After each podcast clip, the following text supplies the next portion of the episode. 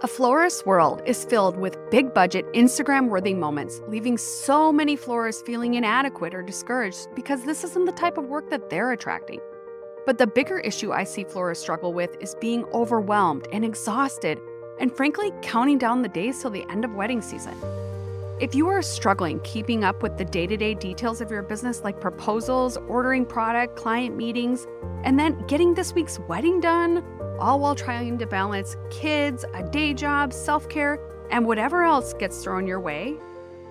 I'm Jenny Beck, and I am going to help you feel so much lighter in your business. I believe that today you can start to change your business and your life, and I'm here to help. I used to struggle with pricing. Everyone needed a deal because I felt like that was the path of growing my business. But in the end, I was needing to do more and more weddings and my calendar filled up with uninspiring work. I came to a point I couldn't do it anymore. Through coaching, courses, masterminds, and a lot of self work, that is all changed. I feel creatively inspired, have the resources to work on my business and not constantly in my business, all while making impactful money, being a more present mom, and feeling balance in my life and business. Whether this is your side hustle, your mom hustle, or your everyday hustle, this podcast is the place for all the juicy details of creating a business you adore. Flower friend, my name is Jen, and I'm so glad you're here.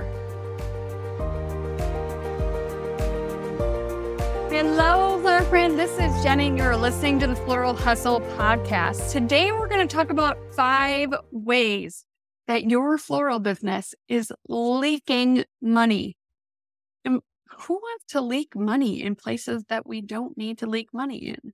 So, the first thing that I see so many florists doing is overstuffing. They get into this internal battle of about the value that they're delivering with the the price of it and then wanting to of course please people.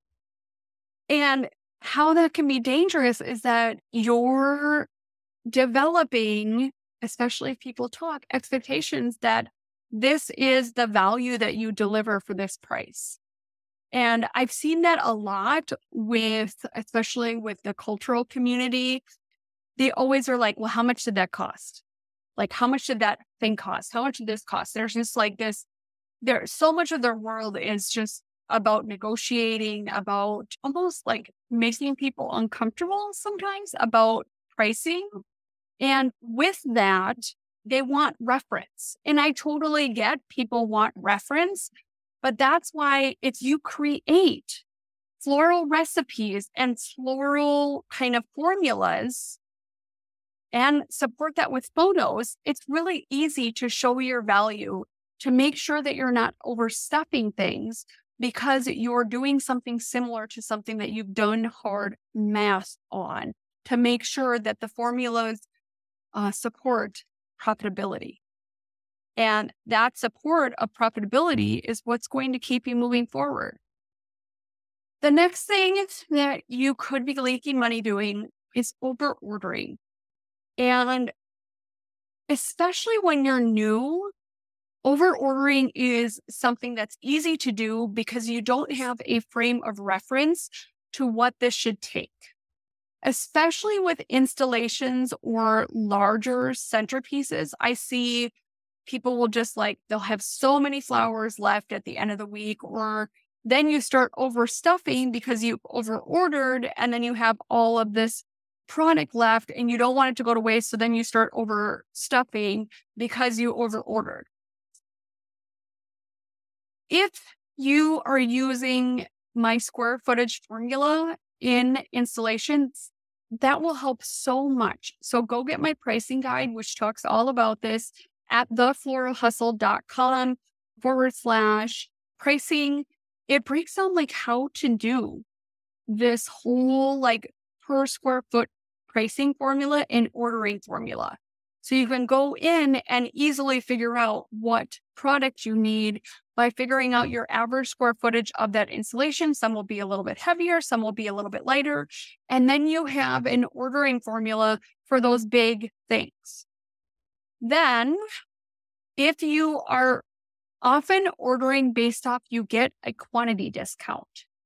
You need to adjust your recipes so that you are not over ordering on one thing, but still over ordering the same amount on everything else. Then you want to make sure that when you are going in and ordering something at quantity that's giving you a discount, that if you ordered the 50 stems when you need to buy 125 and it's 25% or 25 cents cheaper a rose or whatever it is, that savings makes sense on that situation to take away from something else and to order it. So make sure that the deal is worth the squeeze of investing. Then I often see florists not doing enough prep time ahead of time. And so then they are prepping vessels, prepping containers, prepping foam, prepping all these things with premium labor. People who are more expensive on an hourly basis and could potentially have some of this prep work be done on off times. So you are highly investing in labor that isn't potentially necessary. You could find someone who's 16 to $20 an hour versus the $30 an hour person to make foam containers, to make something that is pretty simple as long as you showed them can be done by a less skilled laborer. And I know in the time being, it seems like it's like, well, it just needs to be done. It could have been done last week when you didn't have a wedding with somebody who cost significantly less on an hourly basis. If that project took five hours and you were paying that person an additional $10 an hour, you invested an additional $50 just in labor. And that can creep up, especially when you're doing it with five different people working for you. And that also goes for processing and prepping, unboxing, and vases, cleaning vases. You want to make sure that you're using labor that isn't um, premium labor rates for items that can be done. And uh, honestly, a lot of those people love that experience because they're getting experience of working for a florist from a less skilled perspective. And so they're around the shop, they're around the energy, they're around all the the the inner workings of your business and you're not paying them a premium wage. Then another way you could be leaking money is you could be spending too much money. I see florists all the time going way all in deep on getting potential studios, buying big expensive things, having every single tool that they possibly could have, going in heavily investing in fundamental like baseware and things like that, but then they have to go get all the fancy ones and have to get all of these premium things or buying bases that they haven't yet rented out. I often will go into buying a rental vase that I mm-hmm. want to have in my inventory when I've already rented it out. And I might buy a sample pack that I can show someone, but I'm not investing or making that investment until at least I have it somewhat paid for because I don't want that expense to be leaking that money unless there's a plug for that money coming back. And that is with a rental. And then the last thing that I see, and this is kind of a pattern, is people who don't hire enough labor overall because they're afraid of the expense. So, several things happen when you do this. For one, you are going to get burnt out way sooner than you necessarily needed to, or if you even needed to. You are going to potentially start mm-hmm. creating subpar work because you didn't have the resources to make premium work. You are also potentially going to not get certain things done, or it's so rushed that the experience delivering wasn't the experience that you necessarily wanted.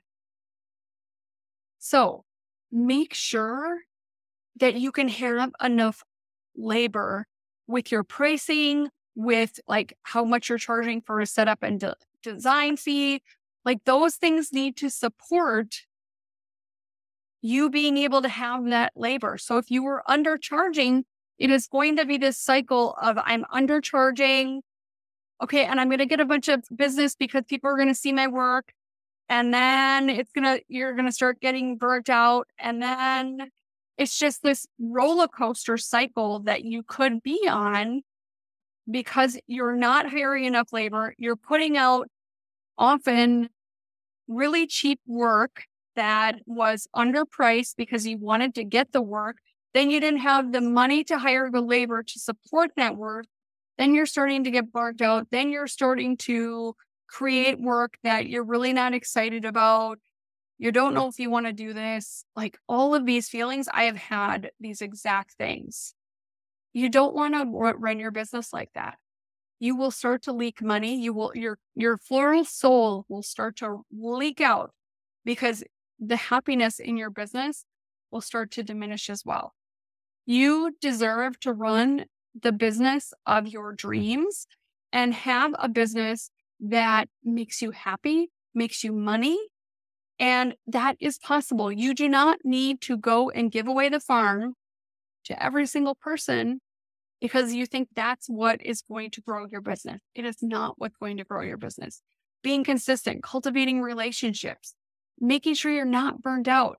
That is what's going to grow your business. Because when you have time to be the CEO in your business, like that's the time that you can do bigger things, bigger, greater things in your business.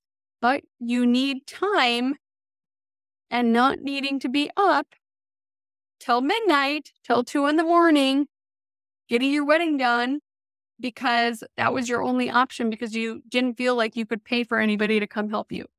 That is not going to make your dream business. That is going to make you think a day job is a better idea. Thank you so much for listening, Flower Friend, and you have an amazing flower filled week.